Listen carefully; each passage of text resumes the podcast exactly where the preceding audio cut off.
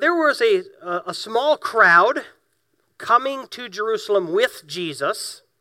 They were intending to celebrate the Passover feast with Jesus in Jerusalem because this was the, the time of the Passover.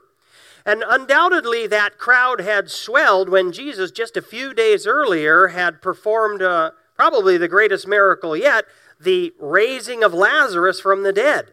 And uh, news about that miracle and about the fact that Jesus was coming to town had gotten all the way into Jerusalem. And so the, uh, the text tells us that there was a crowd of people who, when they heard that the, Jesus was coming, came out of the city to welcome him.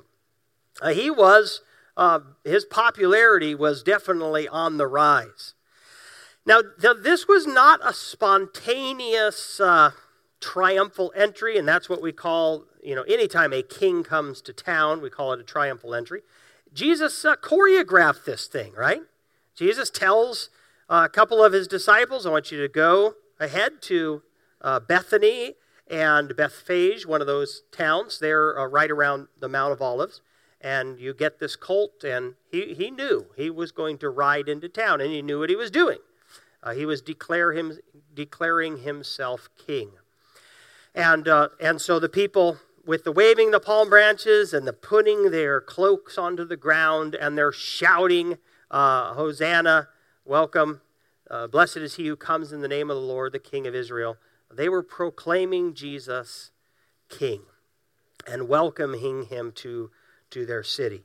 And, and, the, and the question is are we giving Jesus the welcome he deserves? There were four types of people in the crowd that day. And not all of them were excited to see Jesus. Not all of them welcomed Jesus. The first group of people were the Roman soldiers. Uh, we got to remember that Judea at this time was occupied by the Romans. They, uh, they did allow the Jewish leadership, the Sanhedrin, to have some level of c- control and authority in Jerusalem, but at the end of the day, it was the Romans.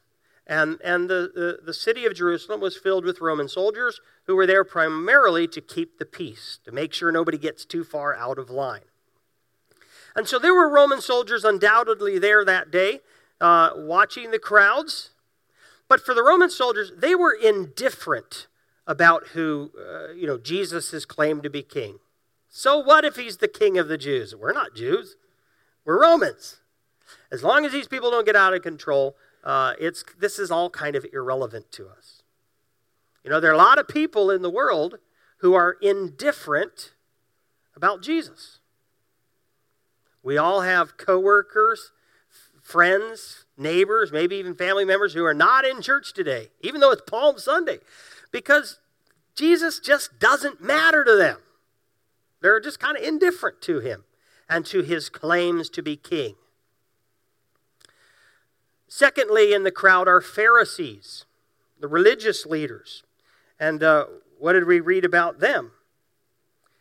Some of the Pharisees, verse 39 of Luke, some of the Pharisees in the crowd said to him, Teacher, rebuke your disciples. The Pharisees understood what was happening. They understood that the crowds were proclaiming Jesus to be the Messiah, the promised one, the King of the Jews, and the Pharisees were opposed. Jesus, teacher, Tell them to be quiet. Don't let them do that. This is wrong. You're not the king. They, they opposed Jesus as king. They opposed him, I, I suspect, because they understood the implications. If Jesus is king, that means they need to obey him. That means they need to bow the knee to their king. And they weren't going to do that. There are a lot of people in the world like that, aren't there? Uh, with eyes wide open. Maybe they grew up in the church. They know the gospel, they know what the Bible says about who Jesus is, and they reject it. They oppose that. I don't want Jesus Christ to be king in my society. I don't want him to be king of my life. No. I reject his claims to be king. Thirdly, you have the curious. Uh, the the um, account of the triumphal entry is in all four Gospels, and each Gospel gives us a few more details and sort of fills out the picture. And in one of the Gospels, it tells us that the people had heard about the raising of Lazarus from the dead. And, and there are many people out there in the crowd who were just curious. They'd been hearing about Jesus, this wonder worker, and they wanted a, a, closer look. Maybe there's maybe Lazarus will be there. Are we going to get to see this? What does this guy look like? He was he was dead for like four days, right? Uh, and so they were out there, and maybe they got caught up in the enthusiasm, and the, you know maybe they waved some palm branches. But here's a, here's the thing with the curious: they weren't opposed to Jesus, but they were not committed either. They had not yet bowed the knee to the Lord Jesus Christ. They hadn't said, Jesus, you're my king. I acknowledge who you are, and I grant you rights to rule my life. And boy, the world is filled with those people, aren't they? They're not opposed to Jesus. They think he was a good man. They think his teachings are great. More people should follow it. In fact, you ask them, and a lot of times they'll say, Well, you know what? I guess I'm a Christian. You know, I, I grew up in the church. I, I don't think of myself as something else. I'm a Christian, yeah. And inside, they think to themselves, you know what, someday I'm going to get serious about my faith. Someday I will, you know, get serious about following Jesus. But not right now. I'm too busy climbing the corporate ladder, trying to have fun in life. They're curious, but they're uncommitted. And then finally, there are the disciples, the people who have watched, have considered, and ultimately made a decision. Jesus Christ is the King of Kings and the Lord of Lords. I'm going to bow my knee to him. I'm going to follow him. I'm going to let Jesus be my leader and my king. And for them, uh, they waved the palm branches, they bowed the knee in worship, in reverence, in fealty to their Lord. And the world, there are many followers of Christ. Many of us have done that. And we don't regret it. And so we, when we think about Jesus as King, what our hearts say is, please come quickly, Lord Jesus. We want you to return and establish your kingdom in fullness. This is a this is a uh, a wonderful day where we we uh, remember who Jesus is and we long for His second coming and His kingdom to be here in full. So, what kind of person are you?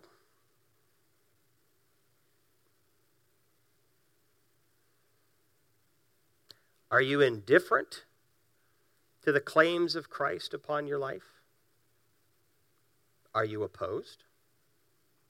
You know, maybe you're here because you have to be. Your parents drug you here.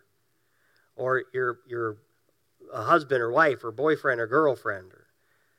Or you're visiting and they make you go to church. Are you curious but not yet committed? Or are you, are you a devoted follower of Christ, welcoming your King today? Now, for, for the followers of Jesus, Palm Sunday was a spiritual victory. It was a great day.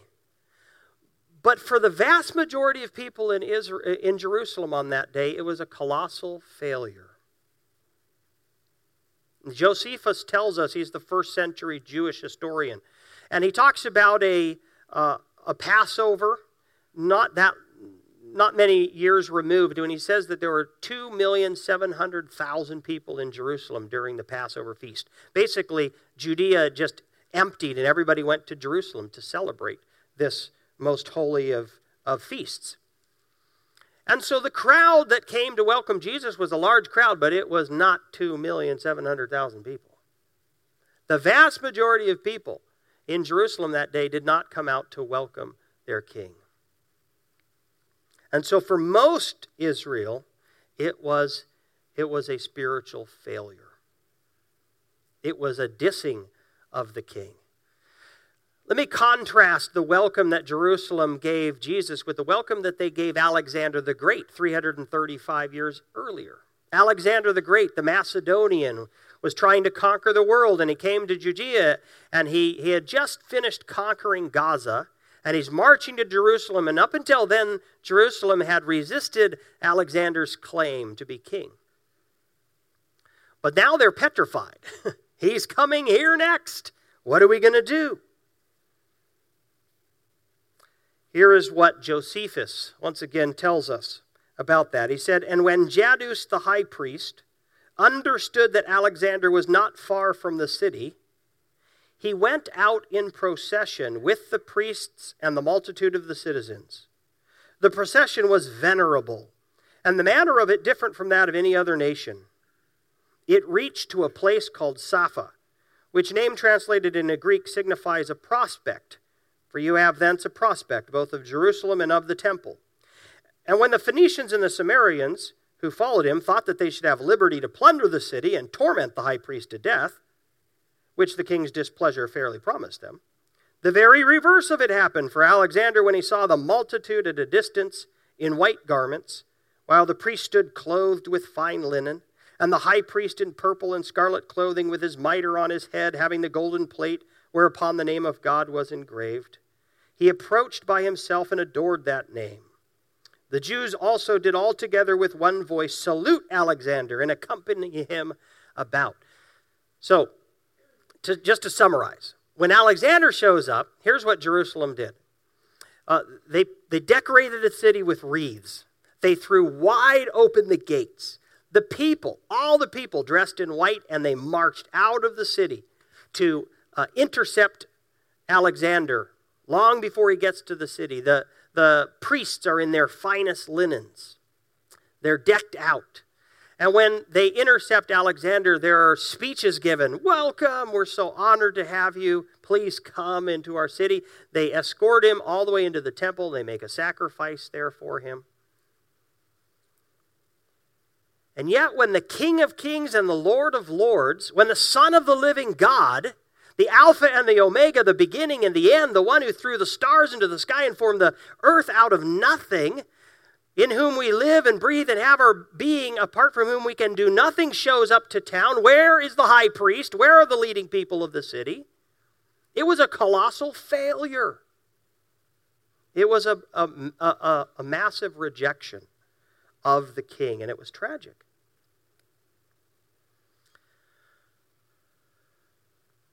You know, there are consequences to not giving the King of Kings the welcome he deserves. And that's the next thing that Luke tells us here in the gospel. Immediately following his description of the triumph, triumphal entry, or I should say concluding it, verse 41, we read And when he, Jesus, drew near and saw the city of Jerusalem, he wept over it, saying, Would that you, even you, had known on this day the things that make for peace. But now they're hidden from your eyes. For the days will come upon you when your enemies will set up a barricade around you, and surround you, and hem you in on every side, and tear you down to the ground, you and your children within you. And they will not leave one stone upon another in you, because you did not know the time of your visitation. Jesus uh, prophesies what happened about 40 years later. The Romans besieged Jerusalem also during Passover, and they put it to the sword. And Josephus tells us that uh, over a million Jews were killed during that. Jesus foresees that, he prophesies that. And why did it happen? Notice the last line because you did not know the time of your visitation because your king came to you and you did not give him the welcome he deserved.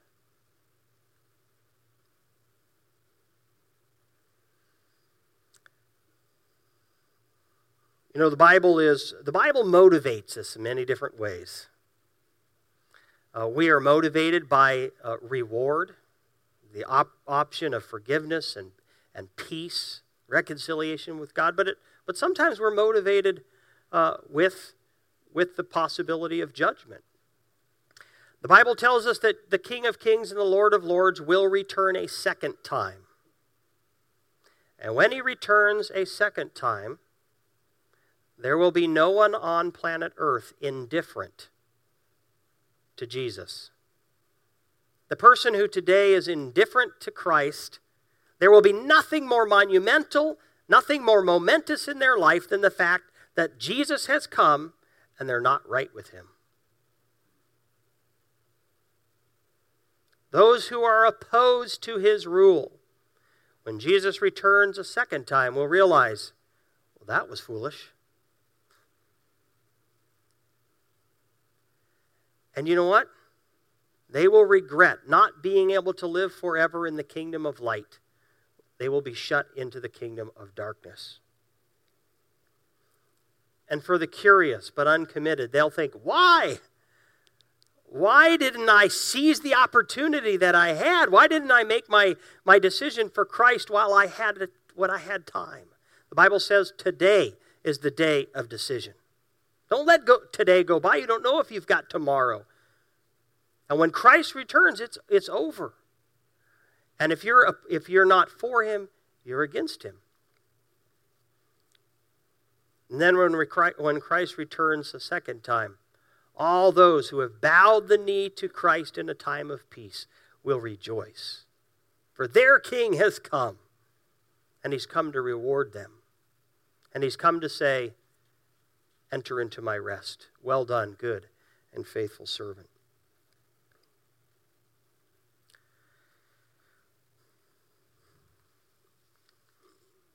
Let me tell you about uh, Dave Spurgeon. Dave Spurgeon uh, spent the first 37 years of his life not welcoming Jesus, and the rest of his life welcoming him, and it made all the difference. Uh, Dave Spurgeon was uh, born in 1953. In 1971, he spent three years in the military. Uh, he grew up going to church. His parents took him to church every Sunday, but he never bowed the knee to Jesus. And when he got old enough, when he was 16, boom, he left home and he just wanted to do life his way. And he put Jesus and all that Christian religious stuff in the rearview mirror. When he got out of the military, uh, he, he entered a biker's club. He got involved, he rode, rode a Harley and got involved in, uh, in some of the bike clubs. Became actually uh, one of the chapter presidents and then uh, uh, sort of a national member. But it was one of these bad biker clubs drugs, guns, violence. In uh, 1990, he's 37 years old, and he wakes up one morning. Uh, his house is surrounded by FBI, DEA, uh, ATF. They're in bot, full body armor, M16s. They break down uh, his door. They enter the house behind bulletproof shields, knock him to the ground, cuff him, take him to prison. He's 37 and he's given 37 years of prison. While he's in prison, he, he meets a, a Christian who had had a similar background to his, another guy in the prison, reading his Bible. He goes up and talks to him, and this prisoner invites him to a church that they have in the jail. And he goes to church, uh, this little jail, prison church, and first time in many, many years, he hears about Jesus. He's curious, but he's not going to commit. But he says, I'll go back the next week. And he goes back the next week. And this time, the, guy, uh, the, the chaplain gives him a Bible. And he begins to read. And he reads for months. And then on November 30th, at 5 o'clock in the morning, 1990, uh, he surrenders his life to Jesus Christ. And here's what he writes He said, The morning I surrendered my sin to the Lord Jesus Christ. I asked him to come into my heart and take control of my life. Listen to these words surrender, control. He saved my soul that morning. I've never regretted it. Jesus Christ gave me the peace I had longed for so badly. I was still in jail without bond, still going to prison. But as of that moment, I was a free man.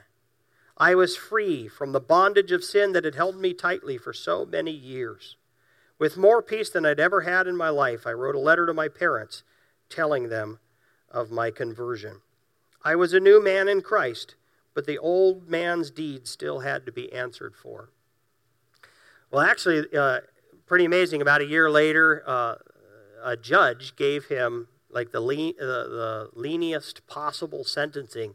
And he said, I was actually sentenced uh, to a thousand hours of community service. I had to go out and tell people about the change that had been made in my life and how I got out of the gangs and out of drugs and alcohol. He said, uh, basically, I was sentenced to telling other people about Jesus. And now he's out of prison and, and is a, uh, a, a preacher of the gospel. And he ends with this. He says in Romans chapter 10, it says that if you confess with your mouth the Lord Jesus and believe in your heart that God raised him from the dead, you shall be saved. I called upon the Lord with an honest heart, and he saved me. Do not risk waiting as I did. I had no guarantee that I would live long enough to repent, and neither do you. If you are not saved today, please accept the Lord Jesus Christ as your Lord and Savior. You will never regret it. So that's what we're talking about today. Are you giving the Lord Jesus Christ the welcome he deserves? Let's pray. Please bow your head. I'm going to call the worship team back up.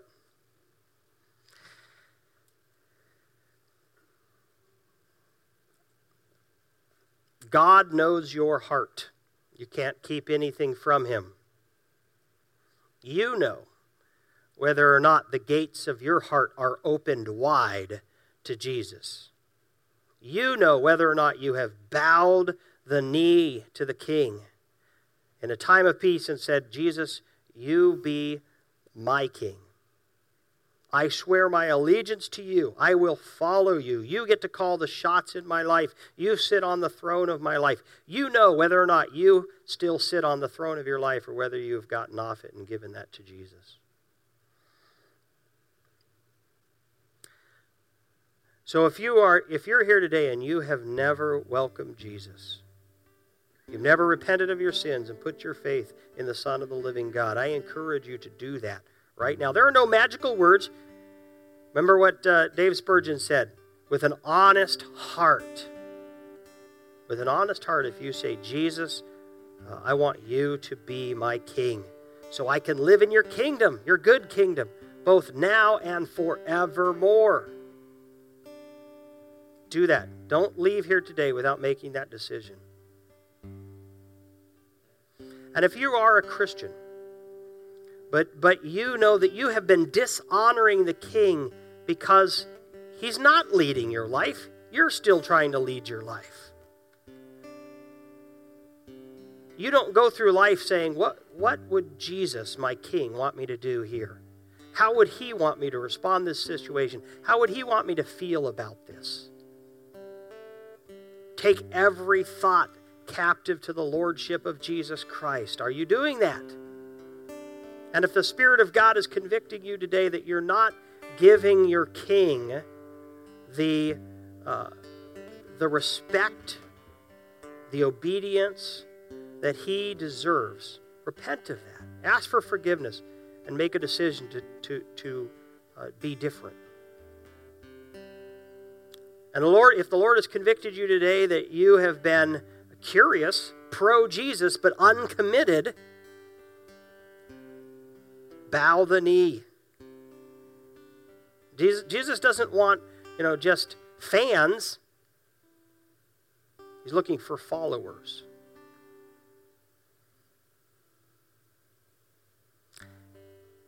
And then for those here who, who are, uh, you know, I have welcomed Jesus. I am welcoming the best I, I can. Then I want you to hear from your King, Well done, good and faithful servant. I am returning again. When I return again, I will put all things right, and you will be rewarded for your faithfulness. When I return, I, I will find you going about the king's business, and you will be rewarded for all eternity. Keep at it. Do not grow weary in, in, in doing good, for if you don't faint at it, you will reap a, a harvest.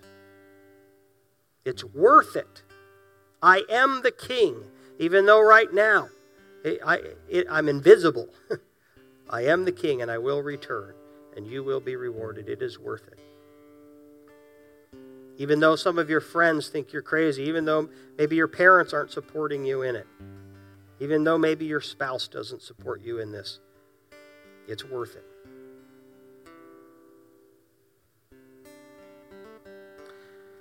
Lord Jesus Christ, We humble ourselves before you. We bow the knee.